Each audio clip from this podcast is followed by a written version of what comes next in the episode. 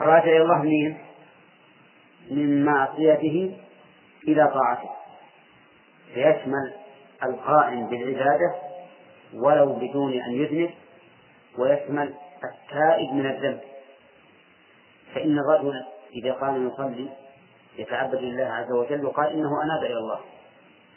وإذا أذنب ثم استغفر وعاد يقال إنه أناب إلى الله أيضا.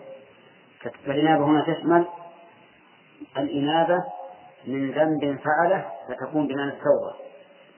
وتشمل الإنابة إلى الله القيام بطاعته فتكون أشمل وأعم. وفي قوله أفلم يروا إلى ما بين أيديهم وهو أمر نسيت أن نبه عليه. فيه الإعراب الذي اختلف فيه علماء النحو. وهو أن النحويين اختلفوا في إعراب الجملة. إذا كانت مصدرة بهمزة الاستفهام وبعدها حرف عطف. فقيل إن الهمزة أعني همزة الاستفهام داخلة على شيء مقدر بحسب السياق. وقيل إن الهمزة داخلة على الجملة الموجودة بدون تقدير. وأن حرف العطف كان من حقه أن يتقدم على الهمزة لكنها قدمت عليه لأن لها الصدارة. على الوجه الأول يكون التقدير في قوله أفلم يروا إلى ما بين أيديهم وخلفهم أغفلوا أو أعرضوا وما أشبه ذلك. وأما على الثاني فلا حاجة إلى هذا التقدير بل نقول إن الهمزة الاستفهام وألف حرف عطف وتأخرت عن الهمزة لأن لها الصدارة. أيهما أحسن؟ الثاني أحسن. يعني كوننا نقول إن الهمزة داخلة على هذه الجملة نفسها أولى وذلك لأن القول الأول قد يعوزك تقدير المحذوف. يعني بمعنى أنه يصعب عليك أن تقدر المحذوف. أما هذا فبناء على أنه على أن الجملة هذه معطوفة على ما سبق لا لا تحتاج إلى تقدير فلا تتعب فيه. ثم قال الله عز وجل ولقد آتينا داود منا فضلا. الواو حرف عطف ويجوز أن تكون للاستئناف واللام موطئة بالقسم. نعم؟ كيف؟ لا. لا بشيء. طيب. اللام موطئة للقسم وقد للتحقيق. ومثل هذا التقييد يأتي في القرآن كثيرا. ويقال فيه إن الجملة مؤكدة بثلاثة مؤكدات. القسم المقدر واللام وقد فتقيل هذه الجملة والله لقد آتينا داود منا فضلا. والله لقد آتينا داود منا فضلا. نعم. طيب هل هل يجوز أن تحذف اللام؟ نعم يجوز. قال الله تعالى والشمس وضحاها والقمر إذا تلاها والنهار إذا جلاها. والليل إذا غشاها والسماء وما بناها إلى أن قال قد أفلح من زكاها. هذا جواب القسم ويجوز في قدر من زكاها في غير القرآن أن نقول نعم لقد أفلح. طيب وهل يجوز أن تحذف اللام وقد؟ نعم نعم يجوز. كقوله والسماء ذات البروج واليوم الموعود وشاهد ومشهود ها؟ قتل أصحاب الأخدود فقتل هذا جواب القسم ليس فيه قد ولا ولا لا. فصار جواب القسم إذا كان فعلا ماضيا جاز فيه ثلاثة أوجه. أن يقترن باللام وقد أن يقترن بقد أن تحدث عنه اللام وقد لكن لا تحدث اللام. تحدث قد في الغالب إلا إذا طال القسم. أما إذا لم يقل فإنها فإنها لا لا تحدث طيب إذا قلت والله لقد قام زيد. صح؟ ها؟ والله لقد قام زيد. صحيح ولا لا؟ صحيح. وهذا هو الأصل. والله قد قام زيد. هذا أيضا صحيح. حلفنا الله والله قام زيد. هذا أيضا صحيح. حدث من اللام وقد والله أعلم. من فوائد الآية الكريمة وقال الذين كفروا هل ندلكم إلى آخره؟ أن النبي صلى الله عليه وسلم دعا إلى الإيمان باليوم الآخر. من أين يتوخذ؟ من قوله ينبئكم إذا مزقتم كل ممزق إنكم لفي خلق جديد. ومن فوائد الآية الكريمة بيان عتو الكافرين واستعلائهم واستكبارهم حيث عبروا بهذا التعبير ساخرين بما أخبر به النبي صلى الله عليه وسلم. ومن فوائدها نعم ووجه علو استكبارهم أولا السخرية بهذا النبأ والثاني تحقير النبي صلى الله عليه وسلم والثالث وصفه بأنه لا تخلو حاله من أحد أمرين إما كاذب وإما مجنون. هذه ثلاث أوجه كلها تدل على علو هؤلاء الكافرين واستكبارهم وعنادهم ومن فوائد الآية الكريمة بيان ما حصل للنبي صلى الله عليه وسلم من الأذى. وأنه صبر. لأن لأن أمرا يصل إلى هذا الحد في الاستخفاف به والاستهانة بخبره. لا شك أنه يؤثر على نفسه تأثيرا بالغا.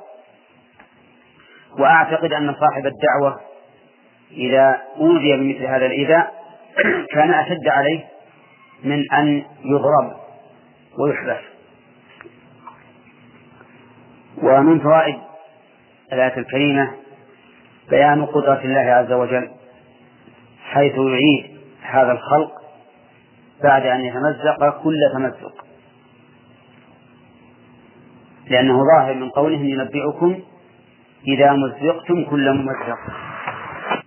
ومن فوائدها أن الكافرين الذين كفروا برسول الله صلى الله عليه وسلم كانوا يقرون بالله. من أين تؤخذ؟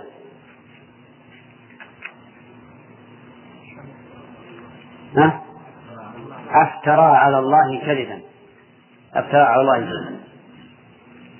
ومن فوائدها بيان قبح الافتراء على الله. حتى إن الكافرين يستقبحونه. بقوله أفترى على الله كذبا. ومن فوائد الآية الكريمة أيضا أن أعداء الرسل بل أعداء دعوة الرسل يكيلون السب والقدح والعيب لما جاء فيه الرسل أو للرسل ولما جاءوا به. بقولهم أفترى على الله كذبا أم به جنة. ومعلوم أن كلام الكاذب وكلام المجنون ليس بمقبول. فهم يأتون بعبارات التشويه والتقبيح حتى لا يقبل الحق. وهل هذا جار إلى إلى وقتنا هذا؟ نعم جار إلى وقتنا هذا. لأن أعداء دعوة الرسل لا يزالون إلى يوم القيامة. ولكن على أتباع الرسل أن يصبروا وأن لا يفني عزمهم مثل هذا الكلام لأنهم على الحق. نعم كما قال الله تعالى إنك على الحق المبين ومن فوائد الآية الكريمة بيان أن الله عز وجل تكفل ببيان الحق وإظهاره وإبطال الباطل واندحاله لقوله تعالوا هنا يا جماعة كلكم من جهة تعالوا تعالوا مع جهاد آه، لقوله بل الذين لا يؤمنون بالآخرة في العذاب والضلال البعيد. ومن فوائدها أيضا أن الكفر يوجب عدم قبول الحق والاهتداء به. تؤخذ من قوله في العذاب والضلال البعيد. وفي للظرفية ومعناه أن الضلال محيط بهم من كل جانب. ولهذا قال الله تعالى ونقلب أفئدتهم وأبصارهم كما لم يؤمنوا به أول مرة ونذرهم في طغيانهم يعمهون. فإذا لم يؤمن الإنسان بالحق بقي في ضلال. والشاهد على هذا كثير الشواهد على هذا كثيرة. استمع إلى مثل هذه الآية وإلى قوله تعالى بل كذبوا بالحق لما جاءهم فهم في أمر مريج. يعني مضطرب مختلف. فكل من كذب بالحق فإنه لا يزداد إلا ضلالا. حتى لو جاءته الآيات البينات الظاهرات فإنه لا ينتفع بذلك. وأما الذين في قلوبهم مرض نعم فزادتهم إيش؟ رجسا إلى رجس. وماتوا وهم كافرون مع أنها آيات بينات واضحات ومن فوائد الآية الكريمة وجوب النظر والاعتبار. الذي بعدها قصدي. أفلم يروا إلى ما بين أيديهم وما خلفهم. من فوائد هذه الآية وجوب النظر والاعتبار فيما حصل من الآيات في السماء والأرض. لقوله أفلم يروا إلى ما بين أيديهم وما خلفهم من السماء والأرض لأن هذا الاستفهام للتوبيخ. ولا ولا يوبخ إلا على ترك واجب. ومن فوائد الآية الكريمة أن في السماوات والأرض آيات لكنها لمن؟ للعبد المنيب إلى الله. وأما من لا يريد الإنابة إلى ربه فإنه لا ينتفع بهذه الآيات حتى لو رأى ونظر فيها وفكر فإنه لا ينتفع. ومن فوائد الآية الكريمة إثبات المشيئة لله لقوله إن نشأ نخسف بهم الأرض. ومن فوائدها أيضا أن ما يحصل من الخسف والزلازل والنوازل فإنه بإذن الله عز وجل عقوبة للعباد واعتبارا. خلافا لمن قال إن هذه أمور طبيعية لا تدل على غضب الله عز وجل ولا على إنذاره. كما هو رأي من لا يؤمن بالله. فالخسف في الأرض عقوبة وما يأتي من الصواعق والكوارث الأفقية فهي أيضا عقوبة. ولهذا قال إن نشأ نخسف بهم الأرض أو نسقط عليهم كسفا من السماء. ومن فوائد الآية الكريمة أن الله تعالى محيط بالعباد. لا يمكنهم الفرار من قضائه وقدره. انتبه يا أخ إيش اسمك؟ أي نعم. لا تكن تطل على الناس كل من جاء طلبت عليه. نعم خل طلالك على راسك طيب. آه أن الله تعالى محيط بكل شيء لا مفر للعباد منه. لقوله نخسف بهم الأرض أو نسقط عليهم كسفا من السماء. ومن فوائد الآية الكريمة أن الله عز وجل يمن على العبد بظهور الآيات له حتى يتبين له الحق. لقوله إن في ذلك لآية لكل عبد منيب. وإذا من الله على العبد بالنظر في آياته والتدبر ازداد بذلك إيمانا بالله عز وجل وإيمانا بما تقتضيه هذه الآيات من صفاته. فإن كل آية تدل على صفة معينة من صفات الله. فإنزال المطر مثلا يدل على القدرة والعلم والرحمة. وكونه في وقت مناسب يدل على الحكمة. كل شيء مما يقع في السماء والأرض فإنه يدل على صفة من صفات الله تعالى تناسب تناسبه.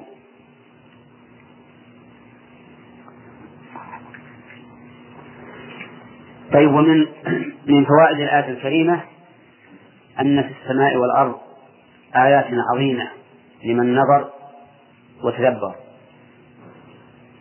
وهذا أثبته الله تعالى في القرآن في مواضع كثيرة. وفي الأرض آيات للموقنين. وفي الأرض قطع متجاورات. وجنات من عناب وزرع ونخيل صوان يسقى من واحد ونفضل بعضها على بعض في الأكل إن في ذلك لآيات لقوم يعقلون. والآيات في هذا المعنى كثيرة. فكل من تدبر ما في السماء وما في الأرض وفي وما في ما وما بينهما تبين له من آيات الله ما يقوي إيمانه ويزيده طمعا في فضل الله تعالى وخوفا من عقابه.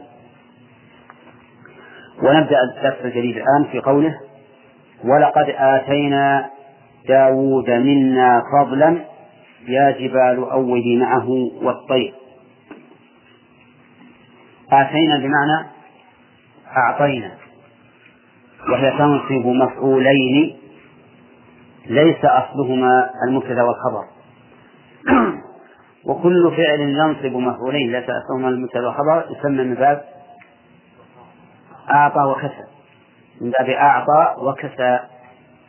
فهنا آتينا داود منا فضلا. داود المفعول الأول وفضلا.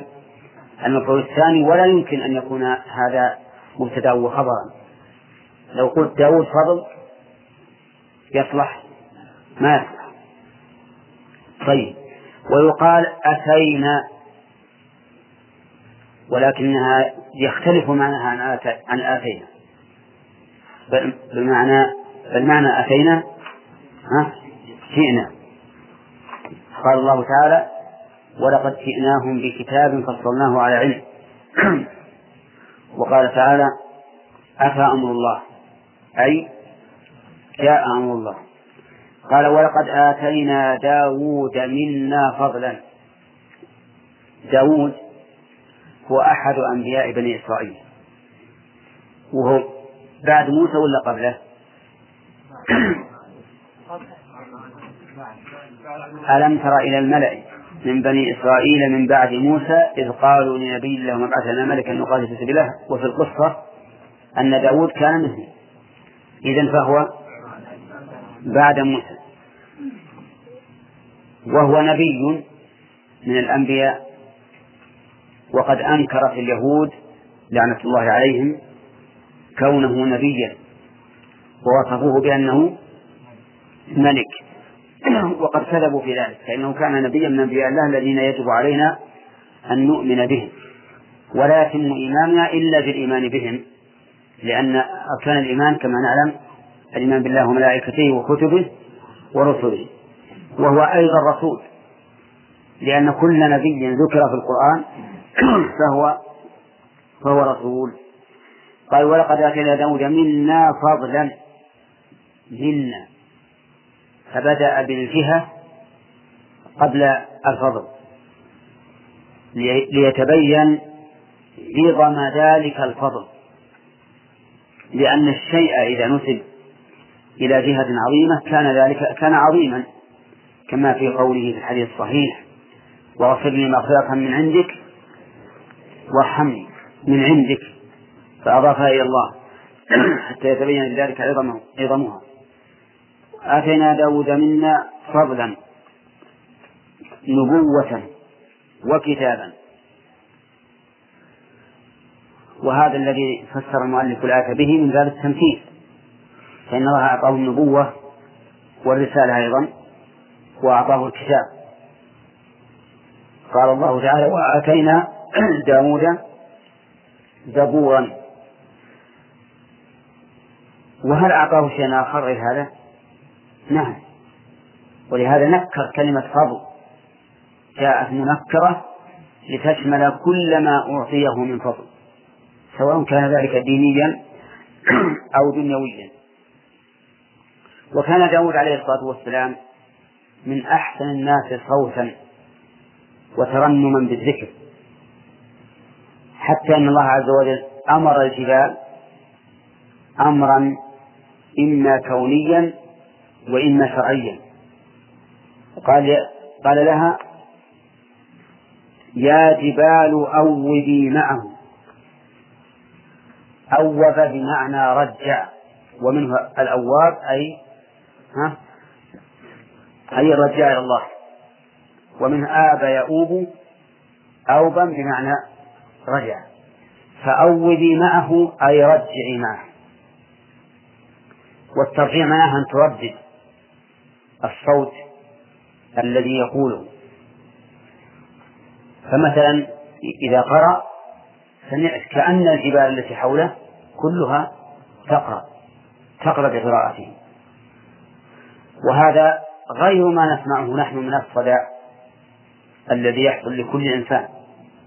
لأن هذا الصدى الذي يحصل لكل إنسان إذا كانت قد أحاط به الجبال هذا أمر طبيعي. لكن هذا الذي أوتيه داود فوق ذلك. فكانت الجبال ترجع معه. وذلك لحسن صوته ونغماته. حتى إن الجبال ترجع معه بأمر الله سبحانه وتعالى. والطير. الطير يقول بالنص عطفا على محل الجبال. كيف؟ يا جبال هذه منادى. ولا لا؟ مبني على الضم في محل نصب. وإنما بني على الضم وهو نكرة لأنه مقصود. والنكرة المقصودة بمعنى العلم. النكرة المقصودة بمعنى العلم. فلهذا بنيت على الضم. لو تجون هنا يا جماعة عشان يكون صفاتي سواء. طيب. الطير لو عطفت على اللفظ يا جبال ها؟ لكانت مرفوعة مبنية على الضم. لكنها عطفت على محل الجبال وهو النصب.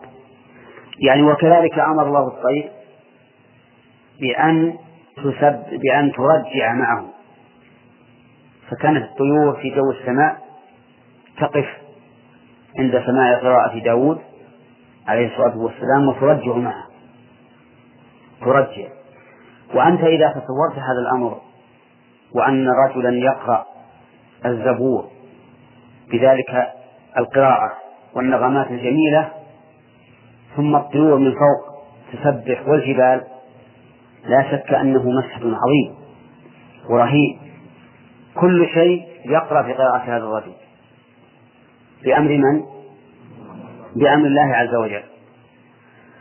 وقوله وألنا له الحديد ألنا له الحديد فكان في يده كالعجيب ألنا له الحديد أي جعلناه لينا بيده حتى إنه كالعجيب في يد أحدنا. وهل المراد أن الله ألان ألانه له بالوسائل التي تلين الحديد؟ سخرت له وهيئت له أو أن الله ألان له الحديد بغير السبب المعلوم يرى بعض الناس أنه أنه الأول وأن المراد بقوله ألنا له الحديد أي يسرنا له الأسباب التي تلين ذلك الحديد لأن تيسير الأسباب لا تكون من نعمة الله.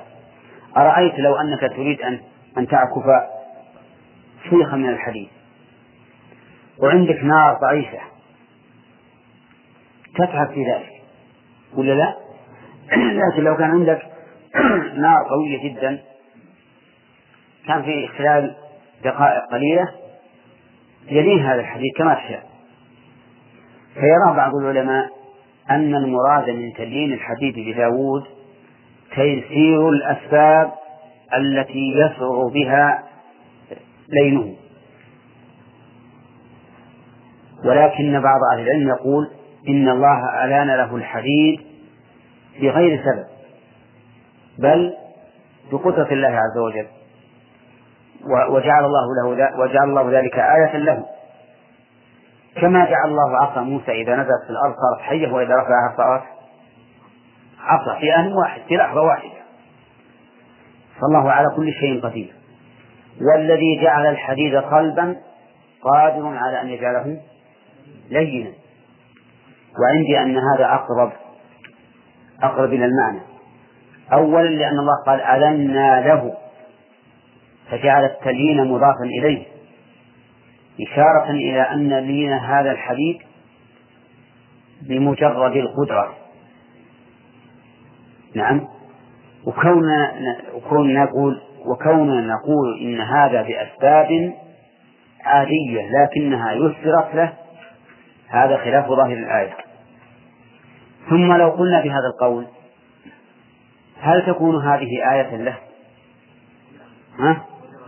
لا لأن كل من تيسر له أسباب الآن في الحديث ألان الله له الحديث طيب ألان الله له الحديث حتى صار بيده مثل العجين يقدر على أن يدوره على أن يجعله دقيقا على أن يجعله غليظا حسب ما يريد. ولهذا قال أن اعمل سابغات هذه الحكمة من كون الله ألنا له الحديث أن يعمل منه الدروع للمجاهدين في سبيل الله. قال أن اعمل سابغات أفادنا المؤلف رحمه الله بقوله وقلنا أن اعمل. وقلنا أن اعمل. أن أن مصدرية حذف عاملها والتقدير وقلنا أن اعمل أي بأن اعمل أي بالعمل.